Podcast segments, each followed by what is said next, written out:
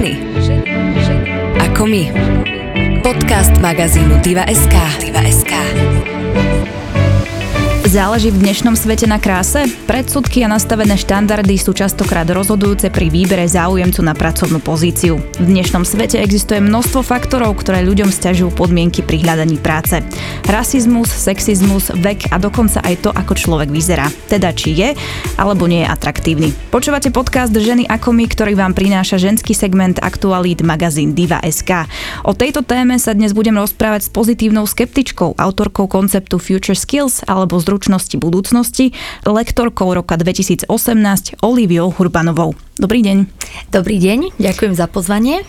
Štatistiky a prieskumy, ktoré som si pred rozhovorom pozerala, ukázali nejaké výsledky a teda deje sa to naozaj, že na tých pracovných pohovoroch sú úspešnejší, atraktívnejší ľudia, ktorí napríklad splňajú nejaké tie štandardy krásy alebo iné štandardy, ktoré sú nastavené spoločnosťou alebo treba s médiami? Tak toto bohužiaľ neplatí len v práci, mm. ale platí to všeobecne a my zvykneme síce hovoriť, že nesúť knihu podľa obalu, ale bohužiaľ ten náš mozog to vlastne neustále robí a v priebehu milisekúnd vlastne vyhodnocuje iných ľudí na základe ich zjavu, výšky, oblečenia, špecifických črt tváre, symetrie tváre, nejakých náhodných podobností a robí to vlastne nesmierne rýchlo, robí to podprahovo a takýmto spôsobom si vlastne veľmi rýchlo vytvoríme nejaký obraz o inom človeku.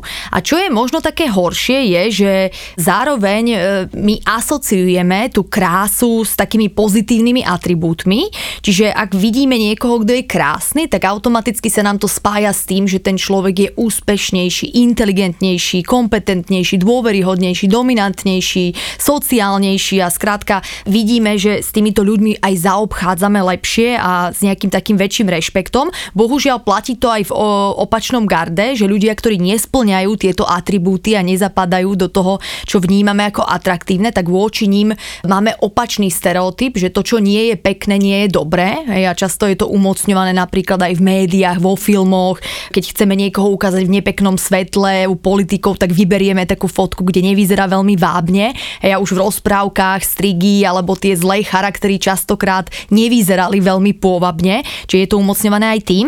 No a čo sa týka teda tých pohovorov, tak e, zo štúdií vieme, že vlastne atraktívni ľudia majú väčšiu šancu, ak napríklad v životopise majú e, fotografiu, na ktorej vyzerajú atraktívne, majú väčšiu šancu dostať sa na ten pohovor.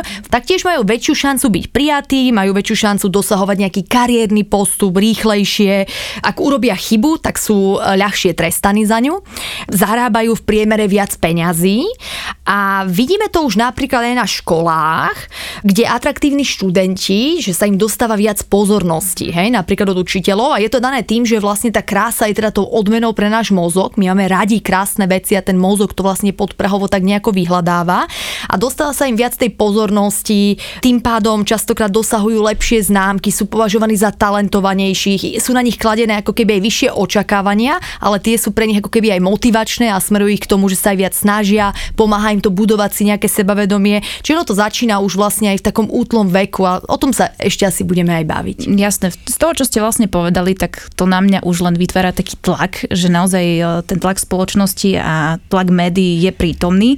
A je teda možné, že dvaja rovnakí ľudia s rovnakými životopismi, s rovnakými skúsenosťami prídu na pohovor a to miesto dostane ten, kto je atraktívnejší, lebo z toho, čo ste povedali, tak mi to tak vychádza logicky. Ono to bude závisieť aj od kontextu a e, o tom trošku to rozvediem ďalej, mm-hmm. že závisí od toho, kto ten pohovor s vami robí, aká to je pozícia a či zapadáte do nejakého takého stereotypu alebo prototypu, ako by ten človek na tej pozícii mm-hmm. mal vyzerať.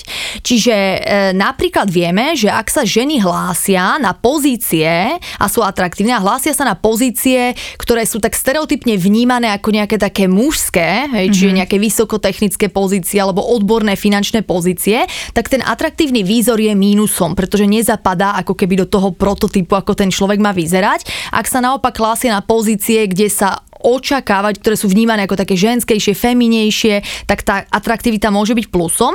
A zároveň štúdie z Európy nám ukázali, že tento pozitívne skreslenie voči atraktívnym ľuďom funguje veľmi často vtedy, ak jednáme s človekom opačného pohľavia. A naopak, ak budete viesť interviu a žena robí teda pohovor s atraktívnou ženou, tak podprahovo ju to môže ovplyvňovať opačným spôsobom, pretože ju môže vnímať ako ohrozenie pre vlastné nejaké ego, vzťahy, nejaký reprodukčný úspech.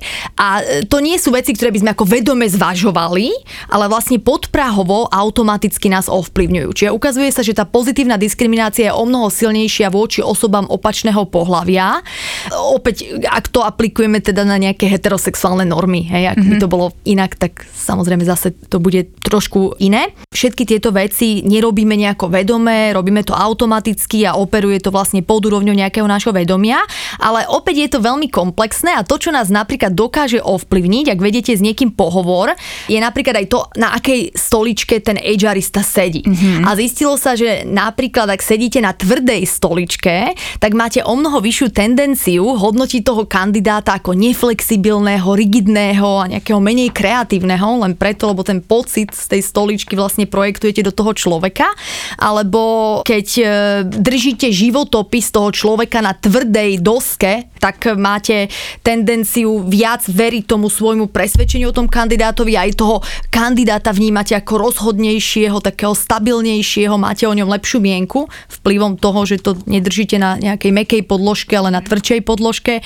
To, aký nápoj držíte v ruke, či je teplý alebo studený, čiže všetky tieto veci dokážu vlastne podprahovo ovplyvniť to naše hodnotenie toho kandidáta. Čiže nechcela by som to teraz zužovať len na nejaký atribút nejakej krásy mm-hmm. a mhm. atraktivity, aj to je ako keby závisí od kontextu, kedy to bude hrať v náš prospech a kedy nie, ale vstupuje tam množstvo iných parametrov, o ktorých nemáme ani potuchy, že vlastne dokážu e, mať vplyv na to naše rozhodnutie voči nejakému človeku. Sú určité momenty, ktoré vieme ovplyvniť, potom aj tie momenty, ktoré nevieme ovplyvniť, ako tá stolička, alebo to, ako drží môj životopis, ten daný zamestnávateľ, ale určite sú veci, ktoré vieme ovplyvniť, respektíve ten tlak spoločnosti a médií možno vieme nejako filtrovať v sebe, že vieme si to ako keby v sebe usporiadať tak, aby sme ten tlak zvládali. A ak sa to teda dá, podľa mňa sú nejaké faktory, ktoré nám pomôžu. Tu si v prvom rade treba uvedomiť, že častokrát ľuďom zvykneme hovoriť, že neporovnávajte sa mm-hmm. s inými ľuďmi však. No a ono sa to veľmi ľahko povie, ale v princípe to je to, čo ten náš mozog neustále robí. Hej, on sa neustále porovnáva, konfrontuje, na základe toho vie, či je niečo lepšie alebo horšie a je veľmi ťažké v tom prostredí, v tom digitálnom svete, kde sme neustále zaplavení kvantom nejakých reklám, ktoré nám neustále vlastne ukazujú nejakú našu vlastnú nedostatočnosť, hej, kde nám ukazujú, ako by sme mali vyzerať a e, môžeme mať plochšie brucho a niečo väčšie a niečo menšie a podobne. Je veľmi ťažké ako keby v záplave všetkých týchto informácií, ktoré nenapomáhajú tomu nášmu nejakému sebavedomiu si zachovať nejakú takú chladnú hlavu a ťažko tam bude fungovať práve to, že neporovnávajte sa. Hej. A čo je teda také možno prvé opatrenie, je, že nekonzumovať taký obsah. Hej. Že jednoducho nekonzumovať to, čo mi neustále hovorí, že teda nie som e, nejak dostatočne dobrý, pretože vieme, že keď sú ľudia konfrontovaní s takýmito nereálnymi ideálmi krásy, tak vlastne e, im to vytvára komplexy, vytvára to úzkosti, vytvára vytvára to depresie. Zároveň si treba uvedomiť, že vlastne tieto štandardy sú umelo vytvárané. Hej? A tá billboardová predstava krásy má veľmi ďaleko od nejakej reality, hej, v ktorej naozaj sme, ale je to výživne podporované médiami, reklamou, hej, tie technológie nám umožňujú si upravovať tie tváre a vlastne sa už v dnešnej dobe viac predbiehame v tom, že kto vie lepšie klamať, tak ten je potom aj krajší. Čiže možno, aj keď v súčasnej situácii toho covidu covidu to je veľmi ťažké, ale pre ľudí je dobré, ak sa vedia konfrontovať s tou realitou a výsť medzi reálnych ľudí, kde vidia, že proste 95% nevyzerá tak, ako to vyzerá v tom digitálnom svete, kde sú tie ideály iné a skreslené. No a potom možno taký asi taký najzásadnejší aspekt je, že v podstate my už od kolísky malým deťom tak nejak vštepujeme a posielame podprahovo také obsahy, že teda tá krása a ten zjav je nesmierne dôležitý. Hej, hneď dieťa sa narodí a prizvukujeme, aké je krásne a ako to dievča bude lámať srdcia, ako ten otec bude musieť puškou odháňať tých nápadníkov, lebo je taká krásna. Hej, a obrovský vlastne dôraz kladieme ako keby na tú krásu a tie deti sa vlastne od malička si naučia asociovať, že čo je pek pekné, to je dobré a keď chcem byť úspešný, keď chcem, aby mali iní radi, tak musím byť krásny, musím byť pekný A v podstate je to zároveň podporované už napríklad v rozprávkach vidíme, hej, že keď je škaredé káčatko, tak je akceptované až vtedy, keď sa premení na tú krásnu labuť. Hej, tá popoluška je krásna a má nevlastnú sestru, ktorá je škaredá a je zlá, hej, to, čo som, o čom som už rozprávala vlastne predtým. Čiže možno aj dávať si pozor práve u dospelých ľudí, ak sme rodičmi, že neoceňovať deti, nedávať im komplimenty za ten zjav, za to, že vyhrali nejakú genetickú lotériu, ale oceňovať také atribúty, na ktorých vieme pracovať a ktoré vedia byť prospešné pre spoločnosť. Čiže možno oceniť na tom dieťati, že myslí na niekoho iného, že vie pomôcť niekomu inému, že je milé, že je vľúdne, že je vrúcne. Hej, to by mali byť tie komplimenty, ktoré by potom posilňovali hej, v tom dieťati toto správanie a nie práve tieto nie príliš zdravé, kde ako keby veľmi silným spôsobom veľký dôraz kladieme na tú, na tú krásu.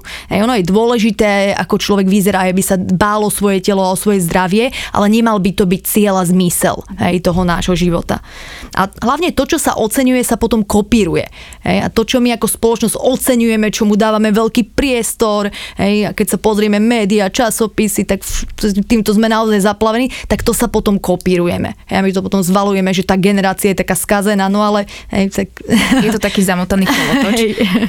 Sociálne siete teda ovplyvňujú ten náš nejaký, nejaké vnímanie reality ovplyvňuje to do určitej miery a spomínali ste aj tie deti a tým, že možno my im opakujeme nejaké tie štandardy a ako ste spomínali, chválime ich za niečo, mohli by sme aj za iné veci teda chváliť a v určitej miere asi aj e, sociálne siete a média ovplyvňujú aj tie deti a tú mládež. Potom asi to ich vnímanie môže byť ako keby e, nalomené a môže ich to teda ovplyvniť. Určite áno a práve tá detská psychika alebo tá psychika tých tínedžerov je veľmi citlivá na to hodnotenie. Hej, tam nie je ešte ani plne vyvinutá nejaká emocionálna regulácia a o mnoho viac si pripúšťajú ako keby tieto veci. Hej, čiže tie negatívne hodnotenie, to porovnávanie, to ako ma vníma to okolie, môže veľmi negatívne zasahovať vlastne tú psychiku tých mladých ľudí. A nemám síce dáta zo Slovenskej republiky, ale napríklad z USA vieme, že už 10-ročné dievčatka držia diety, že v 18 rokoch je 80% dievčat nespokojných s tým, ako vyzerajú. Chlapci chcú mať väčšie svaly, konzumujú proteíny, čiže do veľkej miery je to práve tým tlakom tých eh, médií a tých sociálnych sietí. Eh, ako vždy sme mali tú preferenciu pre to krásne, pretože to krásne odmenuje ten náš ľudský mozog, len dnes práve vplyvom tých technológií sme tým neustále vlastne zaplavovaní a bombardovaní. Čiže je to v takej neúnosnej miere a samozrejme, že to potom zasahuje aj tú psychiku, aj to sebavedomie tých ľudí, ktorí potom zákonite sú neustále konfrontovaní s tým, že teda nie, nevyzerajú tak, ako by mali. Zaujímavé je, že napríklad aj malé deti samé vnímajú tú krásu už od veľmi útleho veku, čiže máte me- mesačné dieťatko a dlhšie bude pozerať na tú atraktívnu tvár, lebo aj jeho mozog je odmenovaný tou atraktivitou. Ak sa rozprávame o atraktivite, tak častokrát sa zvykne hovoriť, že to je niečo, čo je subjektívne, čo je ako keby v očiach toho príjimateľa, e, tak nie je to celkom pravda. Ono to má vlastne, je to aj biologicky do nás nakodované, že čo budeme vnímať ako atraktívne. A má to veľa spoločného napríklad so symetriou, má to veľa spoločného s vplyvom hormónov, u dievčat e, estrogénu, u žien, u mužov testosterónu. A potom e, má to spoločné aj s tým, že nakoľko je tá tvár priemerná my tie priemerné tváre, čiže keď je ich zastúpenie ako keby v populácii, je tam najviac takýchto tvári, aj tak tá priemerná tvár je procesovaná najrýchlejšie, my ju vieme veľmi rýchlo kategorizovať a keďže ten náš mozog je veľmi taká lenivá mašina, tak tým, že sa to ľahko konzumuje, tá priemerná tvár, tak ju vnímame ako atraktívnu. Hej, čiže toto je ten biologický aspekt v tom celom a samozrejme my to potom ešte aj kultúrne umocňujeme, hej, tieto všetky veci, ale že už aj tie malé detičky to tak majú. Vidíme u malých detí tie že keď sú atraktívne, tak im opäť pripisujeme tie pozitívne atribúty. Rovnaké, ale rovnako oni ako keby hodnotia iných ľudí, že viac dôverujú napríklad tváram, ktoré sú atraktívne, ak im boli predkladané nejaké vety, tak ak to povedala nejaká atraktívna tvár, tak tomu dôverovali viac. Čiže aj deti podliehajú tomuto skresleniu veľmi silne a opäť tým riešením je to, že Nemôžeme sa tváriť, že to neexistuje. Potrebujeme si ako keby zviditeľniť, vyniesť toto nejako na svetlo a nejakým spôsobom vlastne e, s tým pracovať a opäť e, možno to, čo sme už spomenuli, že nechváliť ľudí až tak príliš práve za tieto veci, ktoré sú predmetom fakt proste nejak, že ste si vyťahli nejaký šťastnejší los, nejaký genetické lotery, ale za tých, na ktorých sa dá mákať, pracovať a ktoré vedia priniesť nejaký prospech hej, pre, aj pre iných ľudí. Sú určité štandardy krásy rasy, ktoré sú už ako keby akceptované a potom sú tu štandardy, ktoré akceptované nie sú. E, Trebárs mi napadá tetovanie, e, že ak by prišiel nejaký záujemca o, o povolanie na pohovor, mal by viditeľné tetovanie, tak myslím si, že by bol posudzovaný tým zamestnávateľom už nejakým spôsobom.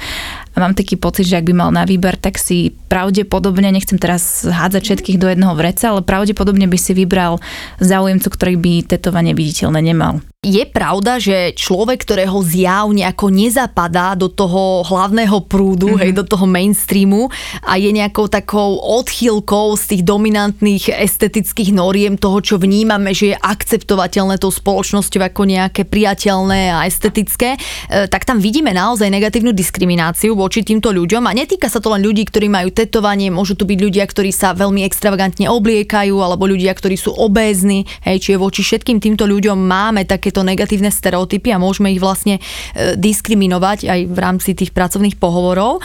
Čo sa týka tetovaní, tak zo Slovenskej republiky dáta nemáme, ale zrejme to bude podobné. Máme dáta z Veľkej Británie, kde 80% HRistov vidí tetovanie ako výraznú prekážku na progres v kariére. 41 otvorene priznáva, že by odmietli kandidáta, ktorý by mhm. mal teda tetovanie. A tento stereotyp ako keby taký negatívny voči tetovaným ľuďom je o mnoho silnejší voči ženám. Ženy s tetovaním sú vnímané ako menej zodpovedné, viac promiskuitné napríklad, sú vnímané, mm-hmm. viac holdujú alkoholu, hej, čiže navezuje sa na to keby celá plejada ďalších takýchto negatívnych atribútov, ktoré opäť štúdiami nie sú vôbec potvrdené, len jednoducho máme tam takúto ako keby nejakú negatívnu asociáciu na to naviazanú, ale opäť závisí od kontextu, ono sa to zmierňuje, tá diskriminácia bola ako keby voči tetovaným ľuďom silnejšia v minulosti, ono to ako keby sa zmierňuje. A závisí to aj od toho, že do akého segmentu pôjdete, že možno v nejakom umeleckom, reklamnom priemysle, u barberov, hej, tam to môže byť nejaký v podstate benefit, hej, môže to byť vnímané pozitívne, hej, čiže bude to závisieť od, aj od toho segmentu, ale tak väčšinovo, hej, v nejakých tých štandardných, nie nejakých e, umeleckých alebo reklamných odvetviach, to naozaj stále môže predstavovať nejakú prekážku. Čiže opäť je dôležité o tom vedieť, uvedomovať si tie veci a nesúdiť tú knižku podľa obalu, aj keď tá naša hlava to robí, ale keď o tom vieme, tak nad tým máme skrátka väčšiu moc. Mám taký pocit, že tá dnešná doba je taká otvorená voči aj čo sa týka tetovaniu, keď sme už spomenuli, alebo vyzývavému oblečeniu, ale e, keď teda si odmyslíme to prostredie práce, tak mám taký pocit, že náš e, pohľad na človeka je ovplyvňovaný aj v takom tom bežnom živote, že vieme ľudí odsúdiť už len na základe toho, že ho vidíme, vidím, že má na sebe niečo, čo nezapada do toho štandardu, tak viem ho tým pádom odsúdiť. Je to niečo, čo sa teda naozaj reálne deje? Áno, deje sa to a uvedomiť si, že sa nás to vlastne týka všetkých, že tá naša hlava robí takéto podprahové rozhodnutia, ona ich robí neustále. Krásny výskum o tom vedie Alexander Todorov z Princeton Univerzity, ak by niekto bol veľmi, jeho zaujímala táto oblasť, tak sa vie dopatrať k ďalším informáciám. Čiže nie sme voči tomu imúni, ale ako si vieme tú imunitu budovať a porozumieť tomu, že ako silne nás ovplyvňuje ten prvý dojem a ako vlastne, že nás môže viesť často častokrát k veľmi nespravodlivým súdom o iných ľuďoch, ktoré nezodpovedajú tej realite, je práve opäť to, že o tom vieme. Že budovať o tom to povedomie, hej, že my sa veľmi radi tvárime, že sa to práve nás netýka, že niekto iný to robí, ale my nie, ale tie naše hlavy fungujú rovnako, aj tie teda podprahové súdy o tých iných ľuďoch robíme všetci a robíme ich naozaj, ako som práve v tých milisekundách, čiže vedieť o tom, čo sa vlastne týka tých súdov, ktoré robíme o tých iných ľuďoch, tak napríklad robíme to aj na základe toho, že či majú tvar okrúhlu alebo či majú mm. tvar hranatú. Na základe toho i vyhodnocujeme. Tie okrúhlejšie sa nám viac spájajú s dôveryhodnosťou, tie hranatejšie sa nám viac spájajú s kompetenciou. Samozrejme, nemá to nič spoločné s realitou, ale jednoducho toto sú ako keby nejaké také úzávery, ktoré tá naša hlava má tendenciu robiť, ak vidí niečo také. Ako som už tiež aj spomínala, tú krásu asociujeme s tou inteligenciou a robia to opäť e, už aj malé deti, mm-hmm. kde sa v jednej štúdii práve pýtali deti, že majú vybrať e, kapitána lode hej, a e, ukazovali im reálnych politikov, ktorí potom ako keby súperili v nejakých voľbách lokálnych a s 80% úspešnosťou tie deti vedeli vlastne určiť toho výhercu, samozrejme, že to bola tá atraktívnejšia mm-hmm. tvár, ktorá sa nám asociuje práve s tou inteligenciou a opäť tu by som chcela podotknúť, že momentálne štúdie, metaštúdie, analýzy nám nedokazujú, že tá krása by naozaj ako keby nejakým spôsobom súvisela s tou inteligenciou, hej, ale ako keby tá naša hlava si to takto spája. Čiže ak voči tomu nie sme slepí, tak to je tá cesta, že s tým dokážeme niečo robiť. Že si dokážeme, ak to tá hlava urobí, máme aj schopnosť vedieť na seba reflektovať, rozmýšľať o tom, ako rozmýšľame o veciach. A tam je tá moc naša. Jasné, čiže ak teda náhodou niekoho stretnem, kto nie je úplne mi sympatický, nie je mi úplne sympatický na to prvé pozretie, tak možno si uvedomiť tieto veci, o ktorých ste hovorili, zastaviť sa, porozmýšľať a súdiť možno až na základe, ja neviem, prvého rozhovoru alebo nejakých dodatočných informácií, aby som teda nerobila uzávery, ktoré nie sú nejak s realitou úplne spojené a spoločné. Presne. A ak tam aj je v úvode nejaká antipatia, tak si prizvukovať, že je možno úplne irrelevantná mm-hmm. hej, a e, dať priestor tomu človeku, že častokrát my hneď na stupe si vytvárame nejaké barikády cez nejaké proste atributy, ktoré možno nie sú vôbec dôležité. Mm-hmm. A tou cestou je naozaj, že si ako keby tieto veci uvedomiť mm-hmm. a naopak e, s tým nejako pracovať. Ja som v úvode spomínala, že ste autorkou konceptu Future Skills a teda, aké sú tie ďalšie kompetencie, ktoré do toho spadajú? Vedeli by ste nám to nejako priblížiť? V podstate inštitúcie, ktoré sa zaoberajú predikovaním toho, ako bude vyzerať ten pracovný trh budúcnosti, tak ja konkrétne vychádzam z dát, ktoré ponúka Institute for the Future. Je to vlastne taká prestížna prognostická inštitúcia, ktorá zadefinovala kompetencie, ktoré by ľudia mali mať, ak chcú uspieť v tom svete budúcnosti alebo na tom trhu práce budúcnosti. Ja už by som povedala dokonca, že aj súčasnosti. A vyplýva to z toho, že žijeme teda ako som už hovorila, v prostredí, ktoré je globalizované, kde sa obrovské množstvo práce automatizuje, robotizuje, presúva sa to obyvateľstvo, pracujeme naprieč rôznymi kultúrami a to všetko samozrejme vytvára tlak na isté kompetencie, aby sme vedeli efektívne pracovať. Čiže je to napríklad schopnosť nejakej sociálnej inteligencie, čiže vedieť pracovať s inými ľuďmi, inteligentne interagovať, nejaká emočná agilita, schopnosť práce s vlastným vnútorným e, svetom, emocionálnym myšlienkovým, lebo ten zásadne ovplyvňuje tiež ten náš výkon.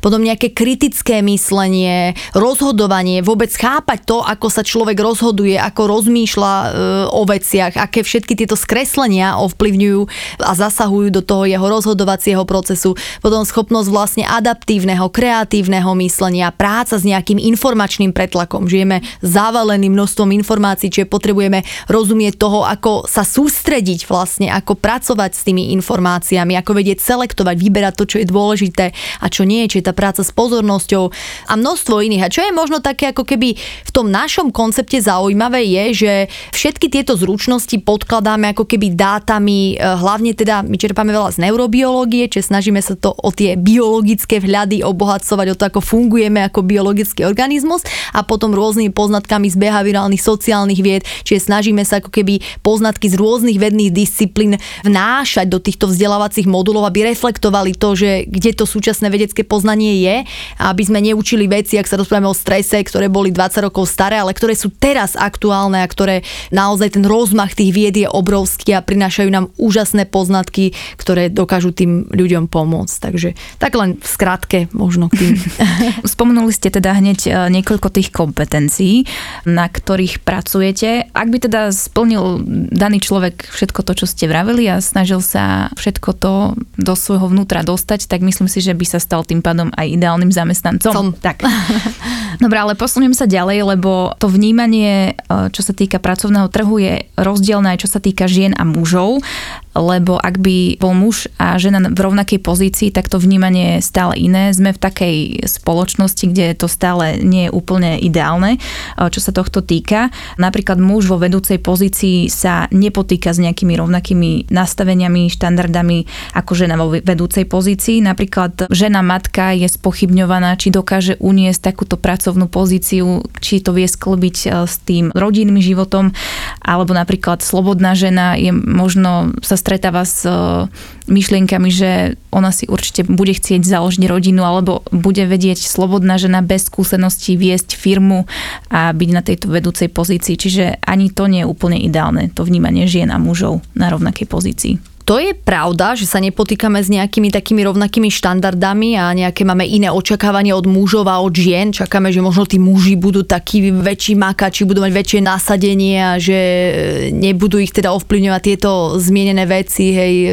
A ja si myslím, že to veľa hovorí o tom, ako vôbec je nastavená celá tá naša spoločnosť, že častokrát vyžadujeme, aj tí zamestnávateľia možno vyžadujú od tých ľudí, aby v tej práci položili aj život, aby nejakým značasovali a momentálne možno práve v tom prostredí, kde tie neistoty sú ešte väčšie, kde máme nižšiu nejakú sociálnu podporu, hej, v rámci e, toho, že tá situácia je momentálne taká nie je úplne ideálna, tak sa ľudia obetovávajú v tej práci ešte viac, hej, že máme tú tendenciu, vlastne častokrát vidíme, že aj ľudia kopírujú správanie manažerov, či ak vidia, že ten manažer je dlho prihlásený, kde si na nejakom internom e, messengeri, tak aj tí ľudia robia to isté, hej, tí zamestnanci, aby ukázali, že tiež sú vlastne takí pilní a pracovití.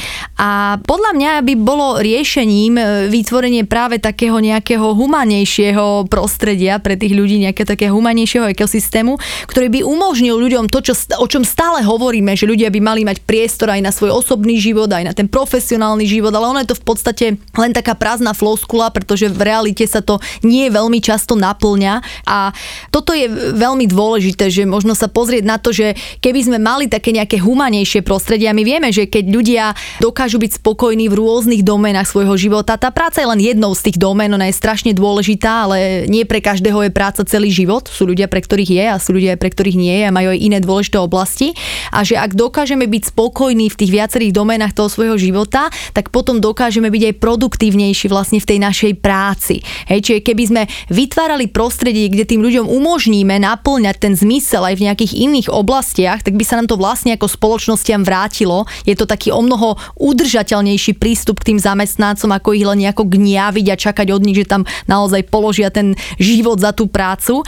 Myslím si, že by sme mali upriamiť pozornosť týmto smerom a možno by sme si potom ani nekladli tú otázku, že či to žena zvládne alebo či to muž zvládne. Proste e, ja som za taký ten humanistický prístup, že človek je v centre toho záujmu, mne je jedno, či to žena alebo muž a ak k nemu budem pristupovať nejako udržateľne, ak budem ja ako človek zohľadňovať, že okrem mojej práce má aj iné spektrum toho svojho žitia, ktoré je pre neho dôležité a bude mu vytvárať prostredie, ktoré mu umožní naplňať aj tieto oblasti, tak v konečnom dôsledku z toho budem veľmi benefitovať aj ja a nebude mať veľkú fluktuáciu. Ten človek bude rád pre mňa robiť a bude možno zodpovednejší. Nebude mať tendenciu podvádzať, lebo bude cítiť, že aj ja s ním jednám takýmto nejakým e, ľudskejším nastavením. Čiže možno je to taká otázka, ktorá viac smeruje k tomu, že ako vôbec ako spoločnosť uvažujeme o tých zamestnancoch, hej, že sú to nejakí ľudia, ktorí sú možno častokrát videní tak, že ako som práve tam položili život v tom zamestnaní a strašne sa snažili, čo je veľmi dôležité, aby sme sa snažili, ale mali by sme mať priestor aj na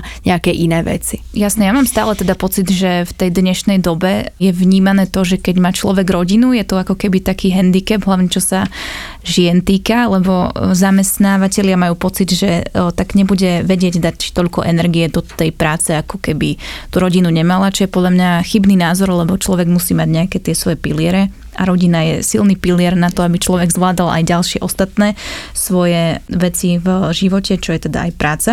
A súvisí s tým vnímaním žien a mužov, čo je žena schopná, čo je muž schopný, aj to, že e, ten plat ešte stále nie je vyrovnaný, čo sa týka tej platovej otázky, že žena stále zarába v dnešnej dobe menej ako muž v rovnakej pozícii. Ja som si tiež pozrela nejakú štatistiku, že zarábajú ženy o 18% menej ako muži a muž v priemere zarába 988 eur mesačne a my teda o 18% menej. Súvisí to možno aj s tým, o čom sme sa rozprávali? Áno, ono si treba uvedomiť, vlastne vidíme to aj v Európskej únii, že tie číslo vlastne tie ženy zaostávajú za tými mužmi, ale treba si uvedomiť tú metriku za tým, že tam sa neberú do úvahy faktory ako sú vzdelanie, odpracované hodiny, prerušenie kariéry, zastúpenie mužov a žien v nejakých iných odvetviach a zamestnaniach, odbor, sektor, polovičný úvezok.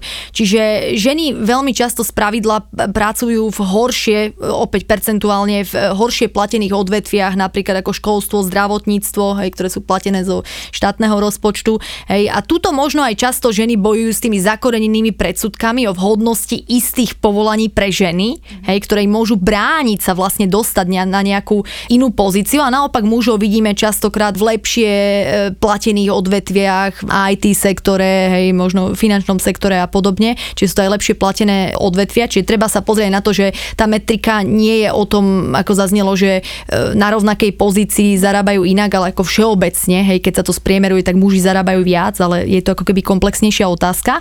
Samozrejme, ak sa už bavíme o tom, že máme rovnakú prácu, rovnakú kvalifikáciu, veľmi podobné skúsenosti a máme inú mzdu, tak tu už naozaj hovoríme potom o tej diskriminácii.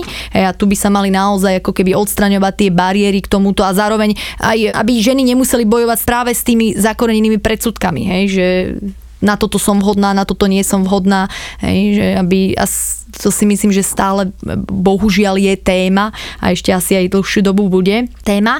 A možno taká rada, že čo vidíme opäť štatisticky, čo nám ukazujú dáta, že ženy sú ako vyjednávačky, keď vyjednávajú za seba horšie vyjednávačky, mizerné vyjednávačky e, v porovnaní s mužmi. Pretože keď majú si vyjednávať pre seba plát, tak to vnímajú, že sú také nejaké paž prežravé, je to pre nich taký nejaký diskomfort, nie je to pre nich skrátka pohodlná e, pozícia, čiže ono to súvisí aj s tom, ale napríklad ženy sú lepšie, tuším nejakých 14 až 21% vyjednávačky, pokiaľ vyjednávajú za niekoho iného. Čiže ak sa máme oprieť hej, a zastať sa niekoho iného, tak tam nám to ide, ale voči sebe nám to príde také nejaké, že to nie je vhodné, hej, že nemám si pýtať, ja budem vnímaná, že som nejaká, že mi není dosť, hej, a tuto možno taký trik od teda profesor profesorky, ktorá sa venuje na Stanforde vyjednávaniu Margaret Neal, je, že ak ženy vyjednávajú plát pre seba, tak nech si predstavia, že ten plat teda nevyjednávajú pre seba,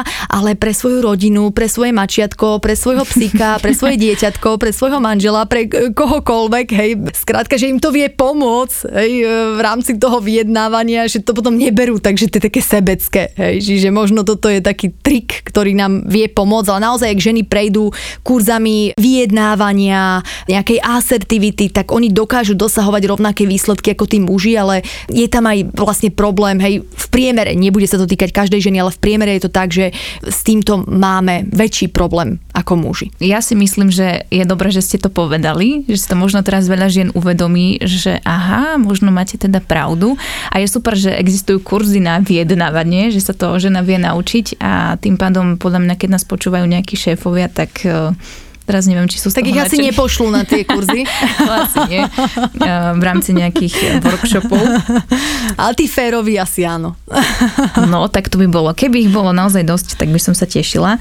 A možno taký záver, aby sme skončili naozaj pozitívne, že ak by ste mali dať takto na záver nejaký odkaz všetkým ženám, ako by znel lebo teda rozprávali sme sa v tej druhej polovici rozhovoru o, tých platoch ženy muži a možno teraz sú také z toho neveľmi pozitívne naladené, tak čo by ste im odkázali? My sa veľa rozprávali o tej kráse, tak mňa napadala taká veta z pesničky Baza Lurmena, že do not read beauty magazines, they will only make you feel ugly, tak aby som to parafrazovala, nečítajte magazíny o kráse, lebo sa budete cítiť škaredé, ale nie, tak dajme nejaký taký možno zmysluplnejší odkaz, tak možno by som ženám odkázala, že akýkoľvek akýkoľvek dar máme, a ak je to napríklad práve aj tá spomínaná krása, tak ju využiť na šírenie ideálov, myšlienok, nejakých mémov, ktoré sú naozaj hodné šírenia, hej, ktoré prinášajú prospech pre spoločnosť, šíriť to, čo chceme vidieť okolo seba. Možno taký krásny príklad toho je Audrey Hepburn, ktorá